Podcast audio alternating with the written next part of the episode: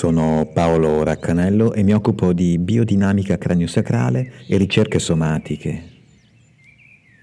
Oggi parliamo dell'embrione, dell'embrione, della qualità embriologica che ancora vive all'interno di un corpo adulto. In una sessione eh, di biodinamica craniosacrale L'operatore si sintonizza con la qualità fluidica che ancora vive all'interno della, della persona attraverso un tocco leggero, attraverso un contatto, eh, un, proprio un contatto fisico. Ecco. Poi cosa fa l'operatore? Piano piano, approfondendo e amplificando, eh, sintonizzandosi proprio all'ascolto dei fluidi, nota che può emergere quella qualità di movimento embrionale determinante eh, nella formazione della cellula, quindi determinante nella formazione dello sviluppo eh, dell'embrione.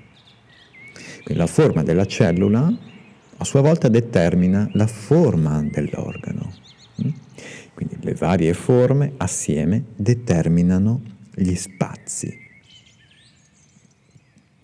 È proprio lì, agli albori eh, dello sviluppo embrionale che si misura un metabolismo, eh, quindi una capacità di assimilazione, di evoluzione, di sviluppo fino a mille volte più veloce di un adulto, di quello che siamo adesso noi, hm? mille volte.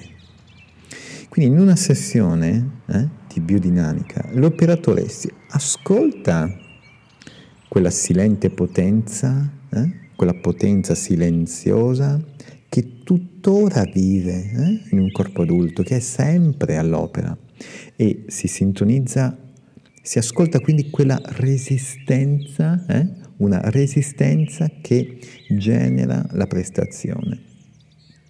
All'interno di uno sviluppo eh, eh, di tessuti embriologico in questo caso, è sempre connessa la capacità uh, resistiva dei tessuti perché genera e aiuta comunque la prestazione allo sviluppo, eh?